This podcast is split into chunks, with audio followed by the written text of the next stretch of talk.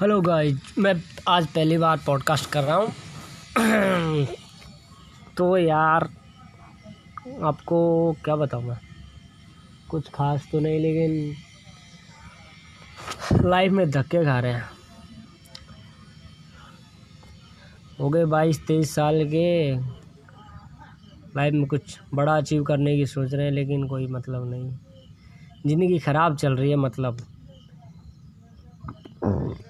तो ये पहला पॉडकास्ट है। मैं आपको अपनी लाइफ के बारे में बताऊँगा थोड़ा बहुत, जो आपको सही लगे। देखते हैं क्या होता है। तो बचपन से शुरुआत करते हैं। तो भाई साहब, बचपन में हम पढ़े थे प्राइवेट स्कूल में। उसमें क्या हुआ टीचर थे।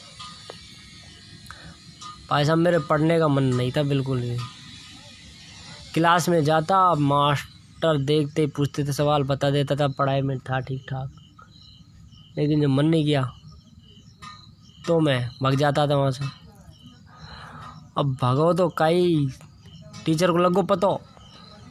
जॉब मारो पिछड़ा पे लाल कर दियो बुरी तरह। ये हालत करी अपनी। इसके बाद भाई साहब, भागा पास में पड़ा हो एक आर्मी का कैंट पड़ता था।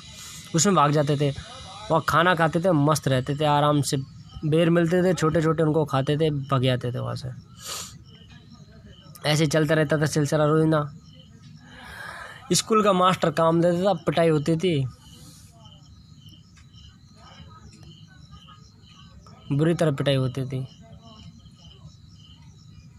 ठोकते थे, रोते रहते थे कई बार। चड्डी में पेशाब निकल जाओ डर के मारे।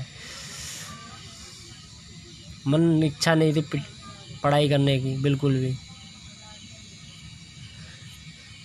उसके बाद यार कहीं बता बहन कंची उंची खेला करा कंची एक बार कही वो हम्म, हाँ। क्लास में गया। चल क्लास की छोड़ मैं तुम्हारे को एक बात बताऊँ। मैंने देखी भाई साहब अपना सपना मनी मनी पिक्चर। अब भाई साहब वहाँ मैं कहीं करेगा मैं एक सीन आ जाए, रितेश देशमुख को।